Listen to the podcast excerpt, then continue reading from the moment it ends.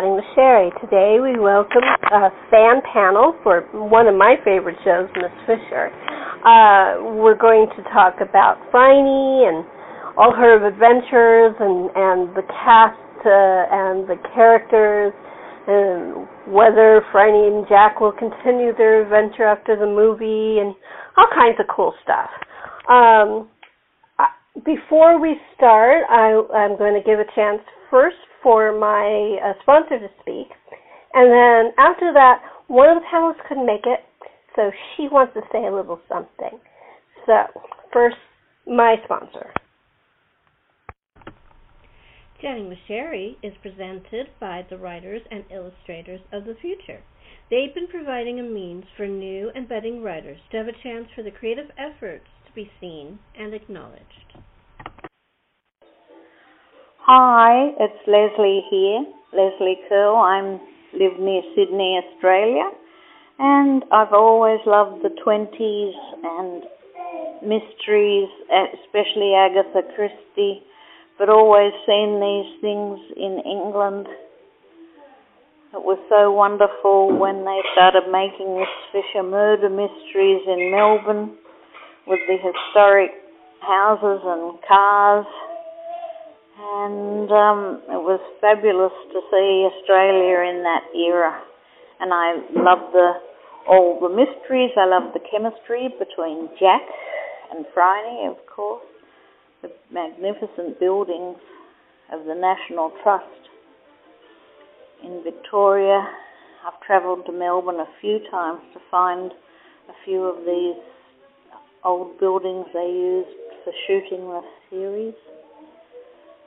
I love that Miriam, Miriam Margolyes was in it as well, giving that touch to old England that was very important for Australians in the 20s. And it's great they made a movie. Hope they make another one. But it was such a shame they didn't make more of them.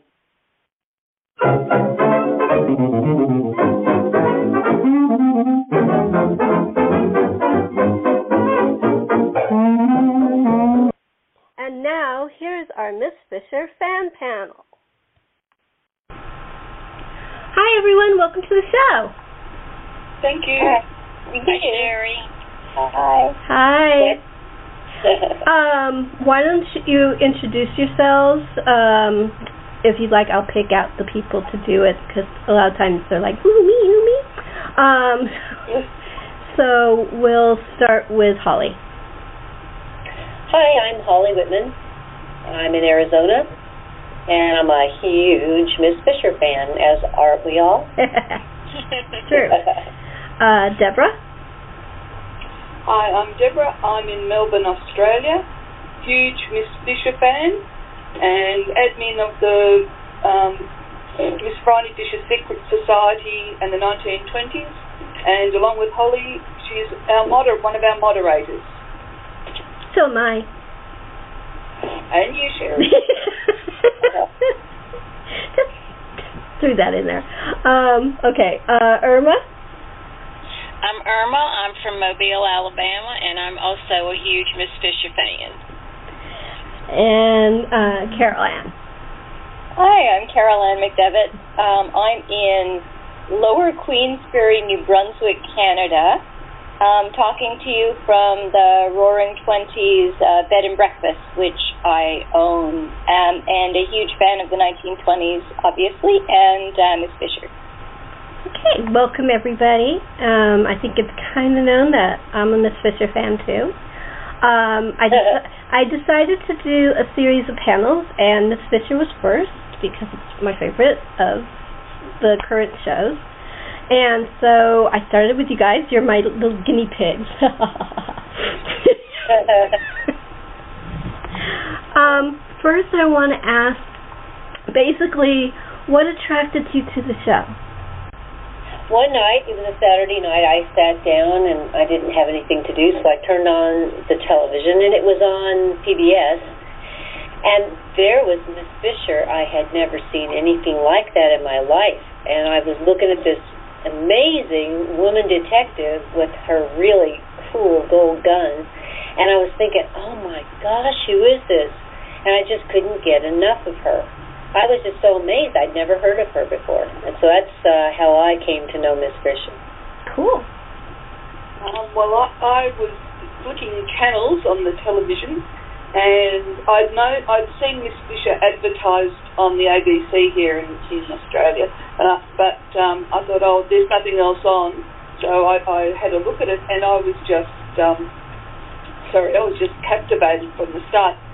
The whole thing, the whole program, just really, I just loved it from you know from when I saw it, and I just I kept on watching it, bought the DVDs, and just can't get enough of it, really. cool. Well, I walked through my den one night, my husband was watching it, and I sat down and started watching it, and then I got hooked on it. Still am hooked on it.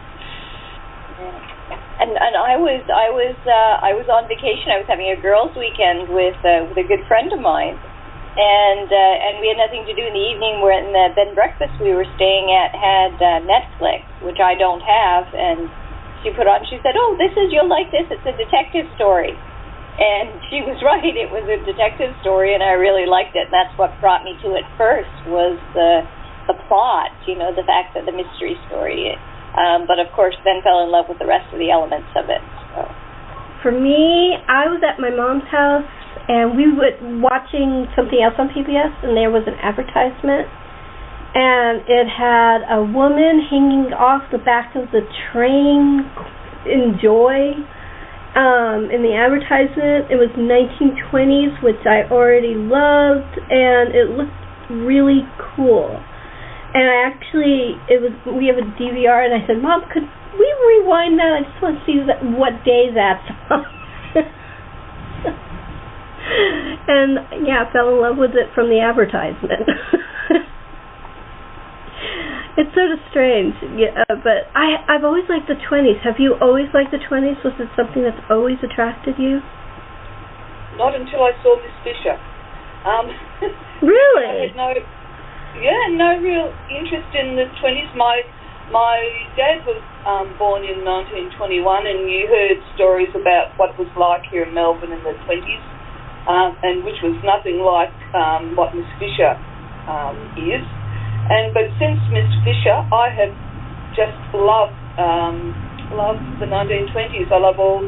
I've been to so many of the 1920s places, you know, and the historical buildings here in Melbourne. It's just turned my life around, really, in that respect. Cool. I think for me it was um, Some Like It Hot with Marilyn Monroe. Good movie. And that and that was I don't know if that was pleased or not, but it felt like it to me. And I always, you know, and then I started finding myself really ex- excited by seeing the flapper stuff. Whenever I saw anything that was based in that time period, I just thought it was so great. And uh, I think Chicago, that movie and that play, Chicago, were based in that time too, weren't they? Yes, they were.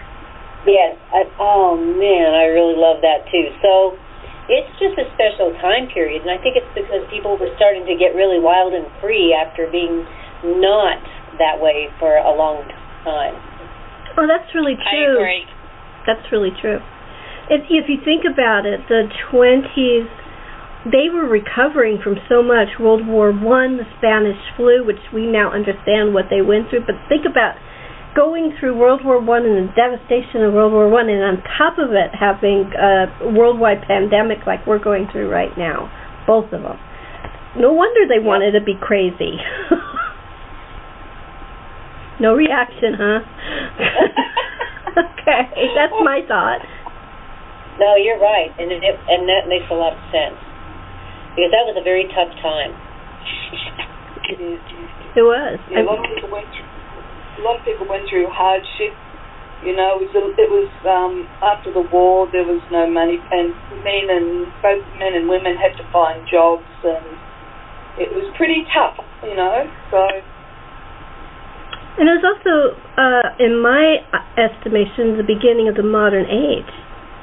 Because Oh. really, you know, women were allowed to work for the first time. Well, they worked because they had to work during World War One, but Yeah. now that it was World War Two, sometimes they had to fight to work, but they they could. and before that they couldn't even they couldn't do anything they weren't that, that's one of the reasons they were corseted so they wouldn't be able to do something yeah their life pretty grim for women for a long time before that the And, fr- and the 20s was the start of a lot of inventions too, you know. So the car, you you know, the Model T Ford and others were invented, and um, a lot of, you know, things to help women with their housework were invented, and yeah, so it was a really um, big time. the two things that women were allowed to do that really f- gave them freedom of movement was ride a bicycle and drive a car. Those two things, you wouldn't think the bicycle, but really it was very important because lot, some people couldn't afford a car. And but that still gave them the ability to go someplace, you know, further than they could walk. You know, people they couldn't. It, a, a bike was cheap, but uh, you know you you had to feed a horse it, it was a really important thing those two were like the most one of the most important things for women also time saving devices Yeah. too. vacuum cleaners and and um uh, oh, Washing uh, machines. washing machines that's Yeah. what I was trying to think of washing machines uh all the things that they had that telephones you know communications devices that was new is opened the uh, world up they they introduce um, the the character of Dot in Miss Fisher, and she's afraid of all the appliances, and she and Phryne talk about it that they're, you know, her priest had told her that the electricity was going to blow up the earth because, um, you know, it was so new to everybody, and there was a lot of, I'm sure there was a lot of fear um, around it at the time. And, you know, they were just starting to bring in all of these sort of time saving devices for women to give, you know, and then they had some more free time to do, uh, to have fun, basically. mhm yep and thank God for Chanel and no bra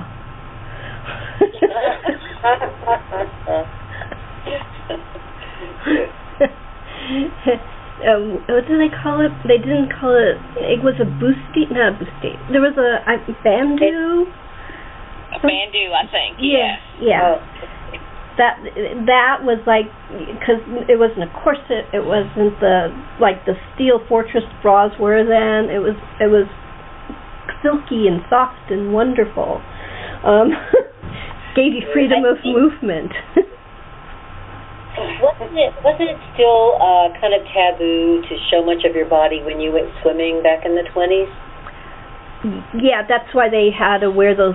Although there were some two pieces toward the end of the 20s, but it was like Right. two pieces that matched. They, it, you, you didn't show anything. It was just there was the top and the bottom. Right. Because before you had these bloomers that went way down your legs and you had sleeves and all kinds of stuff. yeah, there was this. um I can't remember the name of the movie. Oh, it was cheap.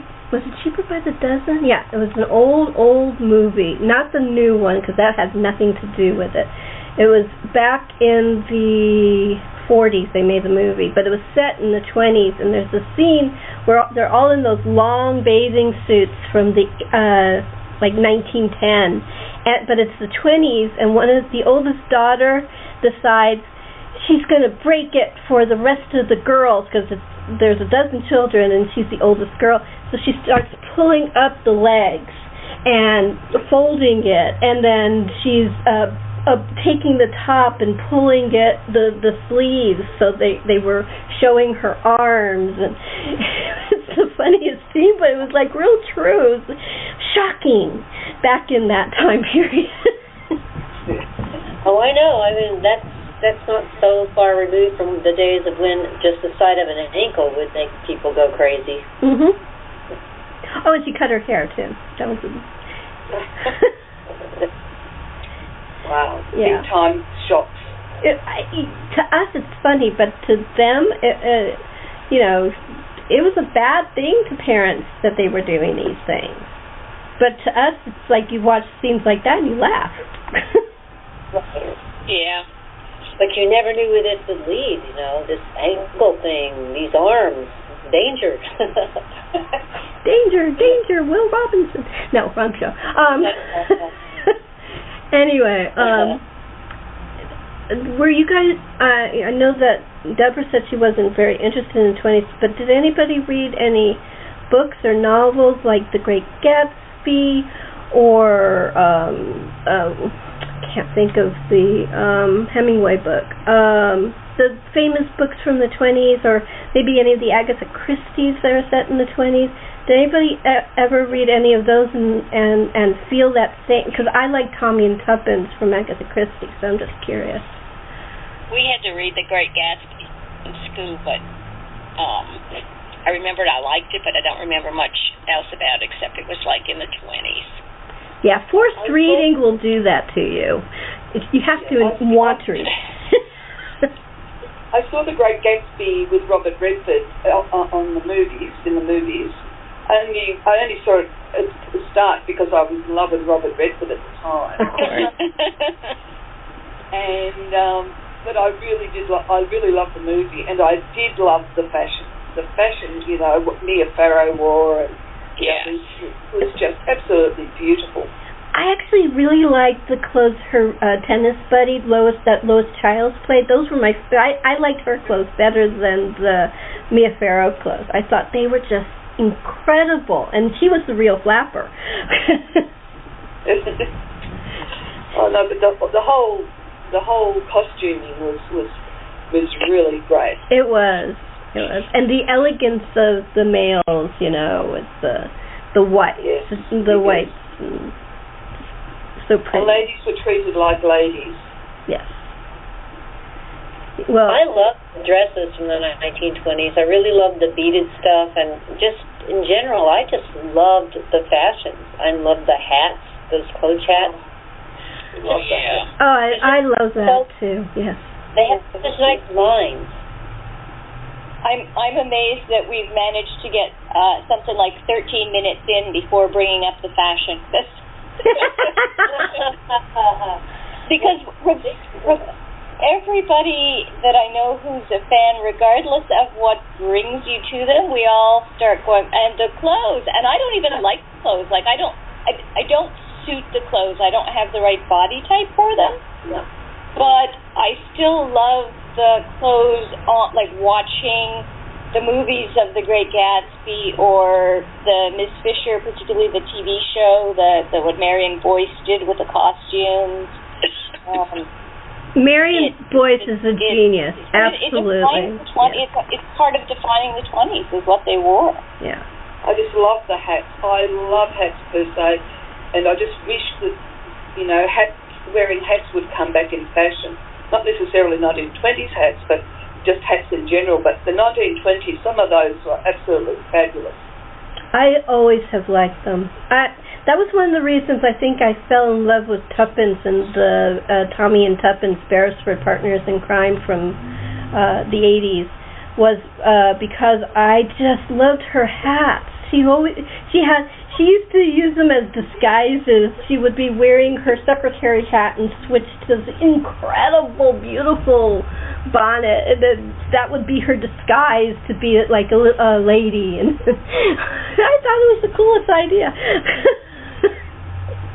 I wonder what brings hats back because I remember my my grandfather passed away. He had like at least thirty hats. He wore all the time. My grandmother too. I remember her going shopping downtown, but she always wore a hat when she went out, and that was really common. I mean, and that that was them even in the fifties and 60s mhm.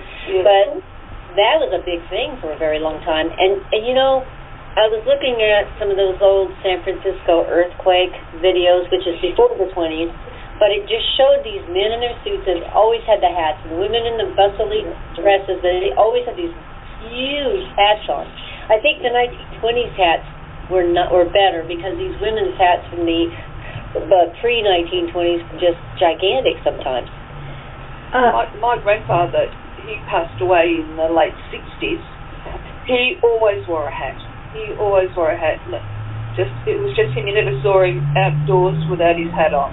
So I yeah, think my grandfather always wore a hat. I think it's elegant. I like I like hats. I've always liked hats. I ha- I, I, I just think have a collection of them.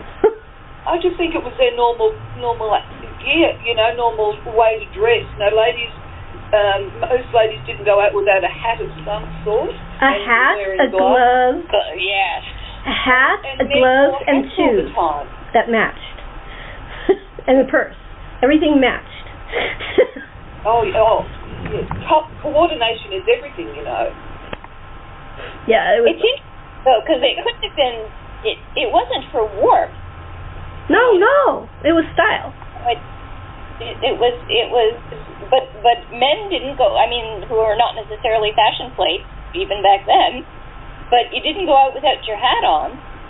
Exactly right. And always take it off inside. Always Yes. the hat's off inside, you know. But they- the hat. They did it for style too. They were keeping up with the Joneses, so they were they were doing it for style too, just a different way than women. Women were doing it. Women fell in love with them. Women would go to a hat store and it'd be hard for the uh, husband to pull them out because they would be in love with all the hats in the store. Man wanted to look as elegant as the other guys or as cool you know it, it one or the other it, i mean it, it it it men were just as into that as women just in a different way Yeah, but men, like it, my my so you know my grandfather. So I'm going back to um, England and Scotland in the 1920s. Um, you know, I've got pictures of my my grandparents back then, and even the gu- going to work, like in their cut coveralls and all that, they still had hats on. mm-hmm. Yeah, Mm-hmm. You know, exactly. well, yeah. it, you just you did not go outside without your hat, and it wasn't like they had lots lots of hats. Only the rich people had lots of hats, but you still wore a hat, even if Oh, it was just a cap, like a chimney sweep cap. Well, that's like Cec and Bert. You never saw them without a hat. Yeah. and the, It was part of, it's part of what they wore. That was just normal wear, you know. Just, just normal.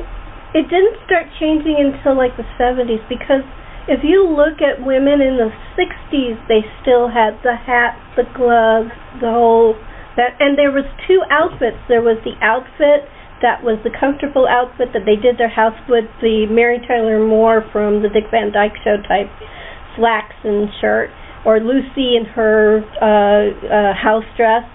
And then there was the elegant clothes that they wore to go just to a restaurant with their husbands or with their friends, or ju- even just to have a social event in their home.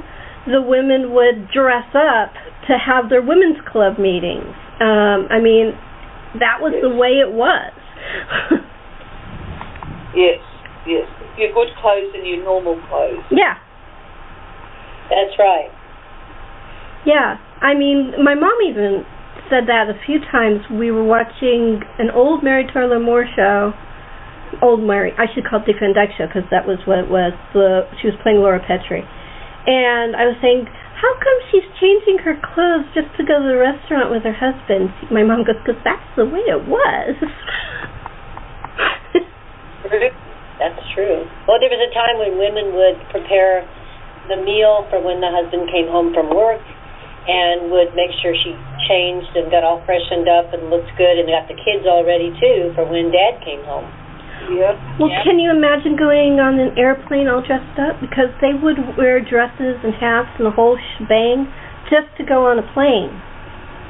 Oh, I That's not that long ago. I used to do that. I did Yeah. that up until I would say we dressed, and because my dad worked for the airlines, we would travel. We traveled a lot, and I always was always dressed as a kid, and Dad would wear a suit and a tie, and Mom would have on a suit, and that would go probably into the 80s. I think didn't you have to? I know Yeah, my but that's yeah. husband retired from an airline, and whenever they traveled, the airline it was uh, United Airlines, and they said you represent us when you travel, so you, you have to look good no matter what. That that's Uh, true because I was a travel agent, and when I traveled uh, on one of my travel agent familiarizations, we called it FAMs. We had to dress nice. We couldn't wear what you would normally wear on a flight, and this was in the 90s. I could I had to dress in a suit. It was required. Yeah, that's so that's true. But the back when I was certainly when I was a kid, and definitely up until the 70s, that's because that's what the people in business class were wearing. Mhm. Right. The idea was that you not that you had to look better than other people, or that you were representing the company, but that you had to blend in. Oh, see, Especially in business class. when we when I travelled, like I can't, like I must have travelled, must have been in the late sixties, maybe early sev- no, maybe early seventies on a plane. We had to dress up. Not, you know, we just went economy class. We didn't uh, uh, have business class. You know, I've never travelled business class. I didn't even know there was such a thing when I was young. Yeah, Um, me neither. I didn't know, either. we just got dressed up because you were doing something special. You were doing something different. You wanted to look. You were going out because when you got went out, you had to look nice and neat and tidy. And we just always put on our good clothes to um, go on a plane. It's just part of the deal, you know. It wasn't at until probably the 90s that I realised that you didn't have to dress up to go on a plane. that you could just wear what everybody did, though. You see, and then all That's of a sudden things became very relaxed, and people just wore whatever they wanted to wear. You know. My first time So- on the plane was 1974. I was a little girl, and I had I was wearing a tank top and and shorts. It was summer. I did not dress up. So well, that would have been a shock here. no, everybody was dressed like that. It was. I mean, we were j- living in. Uh, we. Uh, we're from California, but we were in New Jersey, and we were coming home for a family event.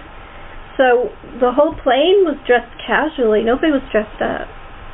Oh, well, see, and plane travel here, like I can remember in the 80s, um, uh, going to visit somebody up in up in Brisbane, up in Queensland, which is like a thousand kilometres away or more, and the plane travel was was expensive. So I did by I went by bus, and so yeah, because it was expensive, was another reason I think why people dressed up because That's you know, only, pe- only people with a certain amount of money could afford to fly. Yeah, that's true. That's true. It's a weird, it's a strange thing to think about it. The, the customs strange, that uh, that we put ourselves through, that it's it's stuff that we put on ourselves. If you think about it, it's not. It's there's no airplane police that will slap your hand if you're dressing that. Oh, no. Yeah. No, it's just it's something we do to ourselves. It's, it, I mean, there's. But it's the- just, I think, go ahead, Deborah. Oh, I, I just think it's people's um, perception, you know. You're going somewhere, especially years ago when things weren't as relaxed as they are now, you know, there were certain um, dress standards, whereas dress standards now kind of gone to sub-zero in some areas. Um, Yeah. and but but it was just that the what you were expected because our parents came from different a different generation that dressed like that or behaved a certain way, and that was what was expected of you. These days, it's very different. Yeah, that's true. That's true. Um, I want to switch it a little bit. What did you guys think of the characters on the show? Um, and the difference, I I don't know if any of you have read the books, but the difference between the characters in the books and in the series. I did not read the books. Neither I haven't read the books either, and I'm not going to. Me either. I read a couple of the books, and um, uh, it, it's not. It wasn't my thing because um, the play of the characters in the series is what kept me coming back. You know, the the as I said, I like the mystery, the plot, but then the you know the the the the, the relationship and play between Phryne and Jack, and between Hugh and Dot, and um, Cec and Bert, um, is was really interesting. And then the books, it's all different, and so Well, Hugh and Dot and and Burton and Cec are is exactly the same in the book books. The only one that's different is Phryne and Jack. and that's why I don't. I, that's why I don't read the books. I, I nor- I normally can separate books and film or books and TV series, but in this particular case, I can't. And I just want Jack the way Jack is in the TV series. I don't want him uh, happily married, chubby cop who has his own garden. Um, They never I made him chubby. He's not I chubby. agree with you, He's not, he's not chubby. well, I heard I, someone said he was rotund, so I don't know whether that's true or not. No. But I'm, I'm, I just want Jack as we see Jack in um, in the in the TV series, and that's why I I just not going to read the books. Okay. um, I know they Thank you, Deborah. a lot of I agree with you, Deborah. Yeah, I don't want to I see like- that with and so I much. like Prudence, and apparently she's not in the book. I mean, I like I, I like the character. I, I I think she's a wonderful character, and she's not in the books. And I don't want Mr. Butler to be married. No, exactly. I think I heard I I heard a interview with Deb and Fiona about Aunt Prudence, and she was added to the TV series as a family member or. There was a definite reason to add Aunt Prudence to the uh, TV series as opposed to not having her in the books. It was to give another kind of perspective, and I can't remember exactly what it is, which is a shame. Another thing is moment. Um, But yeah, so she was deliberately put in there to uh, for an edge or for for a family, um, you know, attachment for Phryne. I'm not quite sure. As I said, I can't remember. So, but she does add a lot, Aunt Prudence. I love Aunt Prudence. At, at first, I didn't. Uh, she grew on me. Uh, she she seemed to just always be down on Phryne, so it was hard for me. But as time went by, I realized, oh, she does it because she loves her. She's just being a piddly aunt, but she still adores her. Okay, all right, I can love her. What what I like about Aunt Prudence is she gives us, you know, Phryne with, without a contact. What Phryne does wouldn't be um, out of normal for us. Like it, other than being set in the 1920s. But I mean, oh, she sleeps. But I mean, she's not like she's sleeping around every night. She she has mm-hmm. lovers, but it's with the context of Aunt Prudence to be able to say this is what's normal. This Aunt Prudence is what society thinks is normal. yes, So look at the difference with Phryne. Right, it gives you that comparison. yes. Was Ro- was like that in the books, I guess, right? She was. Phryne is just exactly the. She has. There's no difference between Phryne in the books and Phryne in the show. She's, Except her age. yes, she's younger in the books than she is in the show. That's the only real difference. But her personality, her um, big heart, her her crazy antics, her bravery, uh, loving. Uh, it's not just handsome men in the book. She just likes any man that suits her. So that's the one big difference. They're not always hunks in the book. She, she uh, sweet Well, I wouldn't boys put and her older either men. in the show either. Exactly right. There are a couple there that I think should have been tossed to, tossed aside. yes. But I'm just saying that it that's uh, really uh, one of the things I noticed when I was reading the books was that um Phryne goes by uh not just sexually, she goes by do I like this person? Um, that she would do it. It's it's it's very interesting dynamic. I actually can separate it. I have no problem reading the books and enjoying the series. I'm I maybe I'm weird, but that's the way I Uh, I've always been like that. What? What, Deborah? I say everyone's everyone's different, and this is I'm this is the only uh, book or whatever that I've read that I can't separate. You know, oh, this is a movie or this is a TV series. Oh, this is the books. The books are different. You know, and I can't. You know, so I just I know that I won't be wouldn't be able to. Sorry. I'm with you, Deborah. Uh, Yeah, me too. I really like the interplay of the characters, and I Oh. like I like the way they're all presented in there, and, and they wouldn't be like that at all in the book. I, I don't think they'd have. From what I understand, the relationships are going to be entirely different. I and I just like in the series not just the the main like ten characters that are there. I do like the the uh, uh, the actors that play those characters are fabulous. Mm-hmm. They're really A plus, I think, actors. and even the even the secondary, like the visiting characters, uh, have have been chosen so well and are really good actors in themselves. You know, I think. I think that episode. I think one of the things that I liked when they had a besi- behind the scenes um, when Hugo uh, was talking about looking at the board of the guest stars that were coming in, he was like, "Oh my God, she's coming on! Oh my God, he's coming!" They were as excited about the people coming on as we were watching it. Yeah, a lot of them are very top-notch Australian actors, very well-known Australian actors that have been in a, a, quite a few, as you all probably realise, quite a few shows. And to get these people to come in is a is a really good, you know, deal.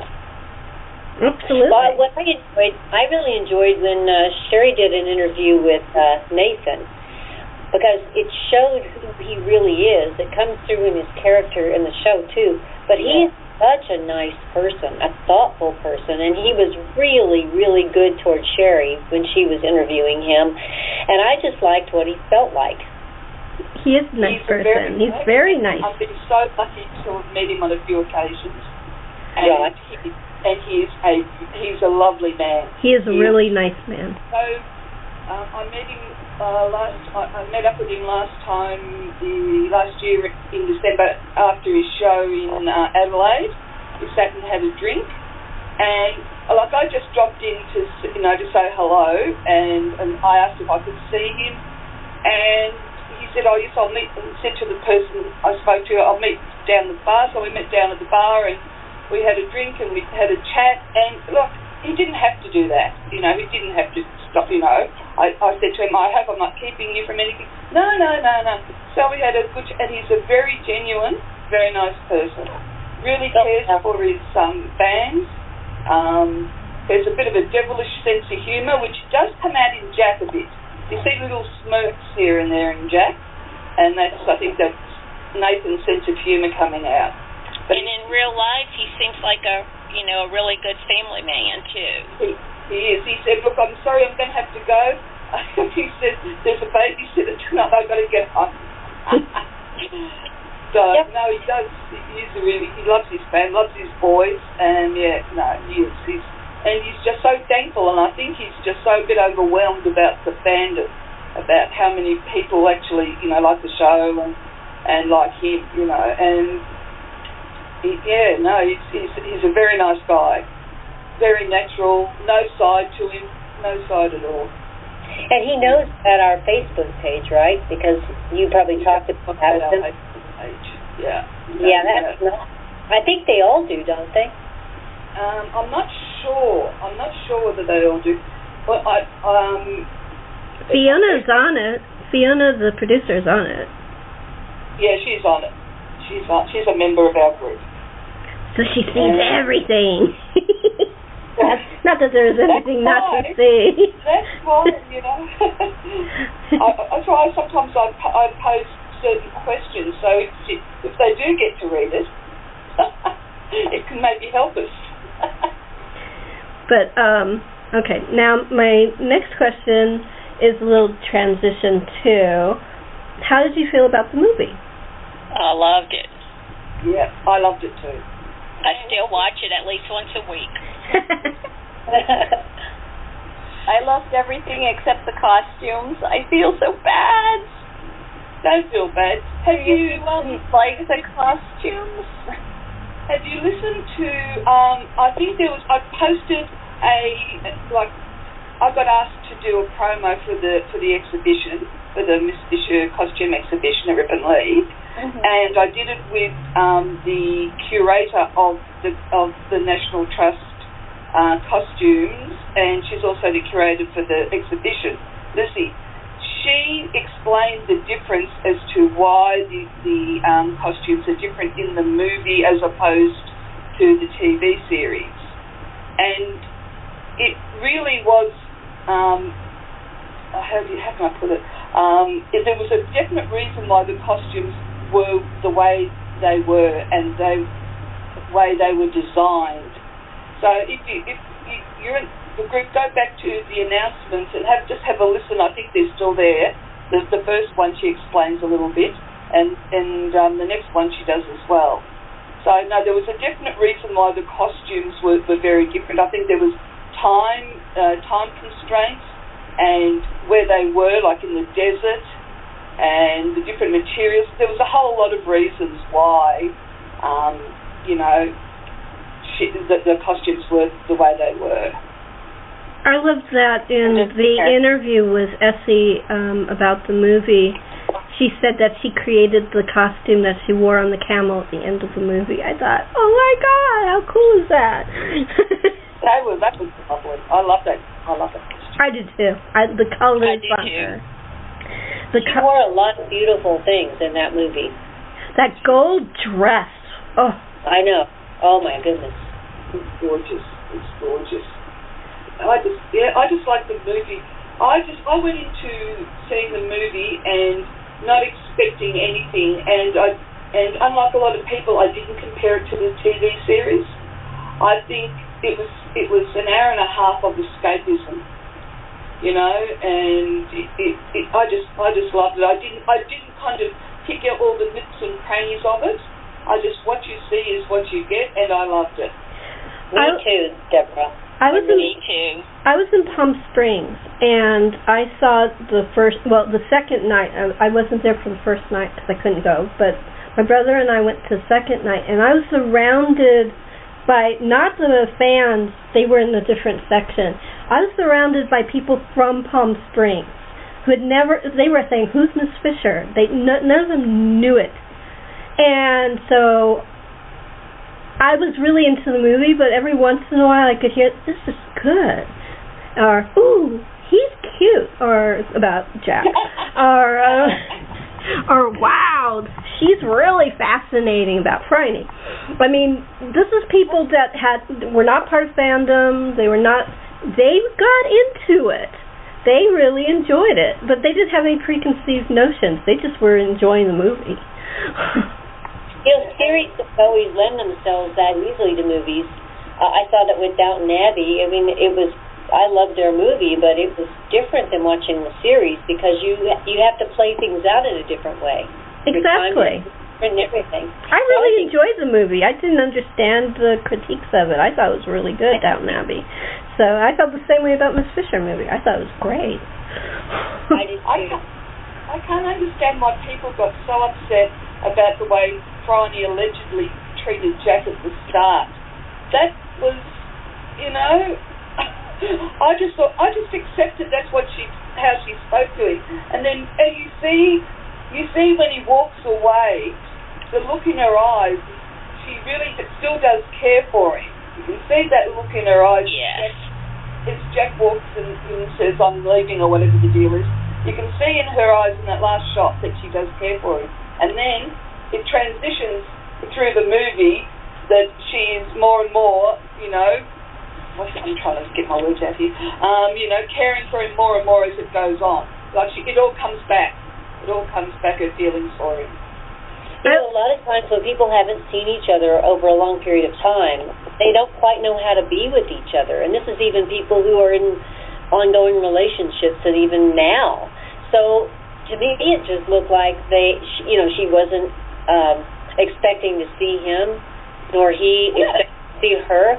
So they had to get over that first. And then they, you know, as they were around each other, they would really recall, you know, like, wow, I I feel so much for this person, and it didn't go away. And that seems developed just that way through the movie. I thought it was I love, that I way love the too. remark when, when she's walking, they're walking through the tunnel, and and she says, oh, he asks who the professor is, and she says, oh, he's, a, he's an old friend, and Jack says, oh, another one. Yeah. Well, I also were in the same part, Deborah, where uh, he goes, "I still haven't forgiven you," and she goes, "Oh, too bad. Uh, watch where you're walking."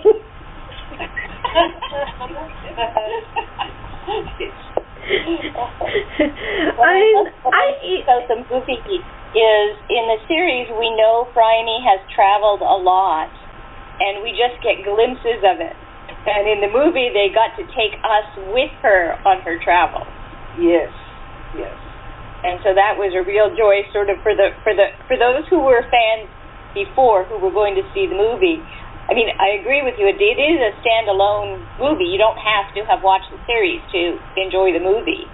Um, but for those of us who did, we got to go to the desert. We got to go to England, Right. to Palestine with her and see what she's like traveling, which was pretty much the same as she is in Australia. Weren't those sets in Morocco amazing? yeah. I mean, you thought you were in Palestine watching that. I it, it was brilliant. Oh, Uh, and and uh, I spoke to when I went to one of the um, premieres. I spoke to Roger Lanser about that. You know, the director of photography, and I said to him about uh, we're, we're talking about the crowdfunding, and uh, and I, I said, oh look, also the, the movie with the um, scenes in the desert. Those because I was lucky enough to see it on the big screen a few times. And on the big screen, that desert looks absolutely amazing. it does. And I and I said to, I told him that he said yeah he said that's what the crowdfunding did for us. If we hadn't had the money for the crowdfunding, we wouldn't have been able to go to Morocco and and um, do it all there. We would have had to somehow find places in Australia somewhere to do And you it. know, too bad is that so many of us did not get to see it on the big screen because of what happened, you know, the circumstances. And so that really uh, put a dent in what they were trying to do with their movie. And Yeah. But they still came out great. It's just that, you know, I'm sure on the big screen you really will see a lot more than we we, we could just see on a television screen. Oh, it, it is. It's fabulous. I, I, I mean, I don't mean to rub it in or anything, but on the big screen, it is fantastic. And when it starts and, you, and she appears in that gold dress, you Uh, know, Yeah. on the big screen. I saw it on the big screen too in in Palm Springs, and it was uh, amazing. I wanted to see it twice. I was supposed to. I was booked into Grauman's, um, but you know, COVID. Um, Yeah. It was uh, that was uh, it was they weren't alone. I mean, anything that was supposed to come out in 2020 went through that. So it's it, it was just something that horrible that happened to the movie industry, the TV industry, you know, everything. Let's be honest.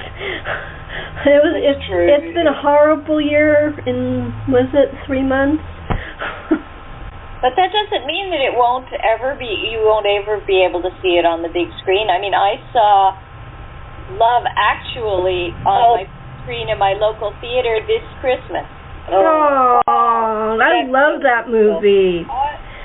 But they, but they, the theaters when they open. So we we don't have very much COVID here up in uh, New Brunswick, Canada, and so the theaters and stuff have been open for a while. But of course, nobody's going, and they've got very very limited. Like you can only, I think they're only seating, you know, every third row and every five seats or something like that. Um, I'm hoping they open the So drive-ins what here do- what so we can see it that way. to get people back in the theaters is playing some old favorites. That's a real good plan. well, I was lucky enough to see um, a few, a couple, a month, about four or five weeks ago, in um, Oh. an outdoor theatre in um, in Williamstown, um, and it was absolutely fabulous. You know, bean bags, and to the right you can see the city of Melbourne with the lights, and and um, run by the Sun the Sun Theatre which is in Yarraville here, which was where a couple of the premieres, or one of the uh, cast, cast and crew, or, or one of the premieres was there, and that's where Kerry does her um, her book signings there, and that they have this open uh, air theatre in Williamstown, and it was at night on the big screen outside was amazing. It was fabulous, Hmm. That, and, and we're lucky. We're lucky. All our cinemas are back with um, non um, distance seating because here in Melbourne it's been 51 days uh, with no local um, transmissions of COVID. So we're yeah.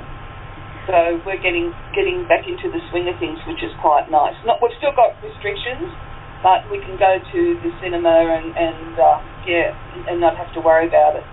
Um. I, I just, and that's great. Uh, congratulations, because you guys are lucky. Um, but um, we don't have a lot of time, and I have one more question. Maybe a little Yeah. controversial, so I'm a little nervous. How do you guys feel about the spin-off, Miss Fisher's Modern? I loved her. I don't make it. it to me, it does, doesn't have to be Miss Fisher. So I love so you, Holly. I agree. She's so I have, I have to be maybe the odd one out here. It was okay. You know, I mean, I didn't dislike it. Um, I just, and I, and I know it's not Miss Fisher. I know it's a different era. Yeah. The first couple of episodes was okay. Okay. But I just didn't, and I hated them referring to Phryne as gone. You know what I mean? Lost or whatever the deal is. And I and there was no mention of Jack. You know, and after the movie, uh, you know, they're, they're together, so to speak. There's been no mention of Phryne and Jack in, in you know when, when they look back on things. And and I want to know how Phryne's house is now in the 1960s as opposed to Wardlow. There was no um, mention of oh yeah, well Aunt Phryne, your aunt sold this, or your aunt's house was sold. But you know what I mean? There's, there was Yes. no well, it may be coming up because the new season starts in the summer. Maybe, maybe. I'll, And also on the tapestry, when you when they first walk into the clubhouse, it has a picture of Phryne and Jack on a motorcycle. A motorcycle. Okay. So it, it- they don't mention him, but he's there, and you see it like a lot. If you watch the if you watch the show and you look at that It was okay, but it's not my favorite. I rather Miss Fisher. Of course, who wouldn't? I, I, I wish they would make some Fisher shows. I, I'm really dying to see more of her. Yeah, it, it's a it's a um it's, it's a show I'll watch, you know. But I, unlike Miss Fisher, when that was on on a regular basis before I got all the uh, DVDs and you know Acorn and whatnot, um, I would record it. And this isn't the kind of show that I'll record. I'll watch it, put it like that, but it won't faze me if I miss an episode. okay. Well, I understand that. Um. There's I no, want- there's no replacement for Phryne Fisher. Okay. We all know that. Well, yeah. Oh, no, no. no, no, and I don't think it was supposed to be a replacement. I just think it was a No, no, I don't think it was either. I think it was to kind of entice um, younger, uh, younger, if I can say that, people to watch. Well, I still have a problem trying to watch anything. I, it doesn't ever hold my interest because I keep thinking of Miss Fisher's show. So, Okay, that's good. Maybe there'll be another movie once this whole COVID thing is I done. so. I think there will be. I think there will be. Um, so that was my last question is do you guys have a hope I do. I think there's going to be. That there's going to be another movie and what do you want in it? Yes. And what do you want in it? Well, what do I want in it? Um, And I want it to take to start right where it takes off, so there because they've just introduced at the very last two very important things happened. Phryne is now no longer married because she's now a widow. I'm just kind of curious as to what their relationship is going to do. And I, I wanted think to get. Go for it. Go for it. I think people want to know, want her to talk to Dot and Hugh and all the people Yeah. back in Australia and let them know that she's still alive. Yeah, I agree with that. I think they have to be in it somewhere. I think they do. And and I know that Ashleigh, you know, is now just doing a lot in the states, and uh, but surely, uh, surely they can make an arrangement in between, you know, her filming or doing what she does to be able to get her to do some things. Because in the movie, in the Crypt of Tears, like I think everyone knows, she was only there like for a day to Yeah. do that was 48 hours. She had to get back. She was Yeah. Thanksgiving Yeah. vacation. She had three days. She had the, she took Yeah. the day to go. She shot the day. She saw her mom. Then she went home. That was. Yeah. so No, I think we're lucky. to organise. yeah. surely they can organise, um, you know, things with with the other people, you know, like because I know that I know that um, Anthony would be willing to do it, and I'm sure that Travis will, you know. So I think they need to bring those guys back. Oh, yeah. yeah, give him some lines. Because it was so funny because I I went I'd seen um, Anthony a couple of, uh, with a I think it was with um, Camille when Camille was out there out here with us, and we went and saw him play with his with his band, and um, he said, "Oh, you're going to be in the movies, No, the movie. He says, "Oh, yeah," and, and he'd hurt his foot. He'd stubbed his toe on on something at home, and it was broken, so he really couldn't move much. And I said, "Oh, is that going to hamper you?" He says, "Oh no, I'm, I don't have to do much." That's all he said. Well, he, It he, won't take long. he told me that he did have lines, but they had to cut him for time. Yeah. He says, "I won't be like." She told me it was going to be very short. What what I was hoping hoping was um, if you remember during the show, like uh, Phryne would, you know, when she was at the winery or when she was at other things, and she would call home and get them to do things. So I was hoping in my mind that even though they weren't all traveling with her, that there would be some sort of Australian connection to the, and it's like, oh, I need you to go to Aunt Prudence's house and get the papers or investigate this, and that they, that could all be filmed separately. In What a great idea. Yeah. Great idea. Um, we're out of time. Um, w- I want the time zipped. I want to thank you guys for coming on the show. I really, really appreciate it, and um, I hope you enjoyed it. I did. Thank you. Thank you, Sherri. Now, I have a few very special guests who want to say hi to my panelists and to all of you listening. Here's my guest. Hi, this is Fiona Eagger and Deb Cox from the Every Cloud Productions headquarters in Melbourne. Um, we just want to give a big shout out um, to all the fans and say I hope you're enjoying Sherri's podcast. and it's it's so good to know you're all still so dedicated to the to the series and everything that Phryne represents. You're what helps keep us going. So we hope you're all travelling all right in these strange times. Um, our thoughts are with you, and we also wanted to let you know that the second series of um, the spin-off Miss Fisher's Modern Murder Mysteries will be on Acorn in the second half of the year.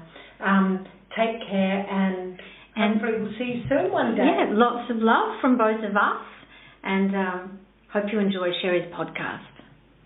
Hello, this is Travis McMahon, or as you know me from the Miss Fisher world, Bert.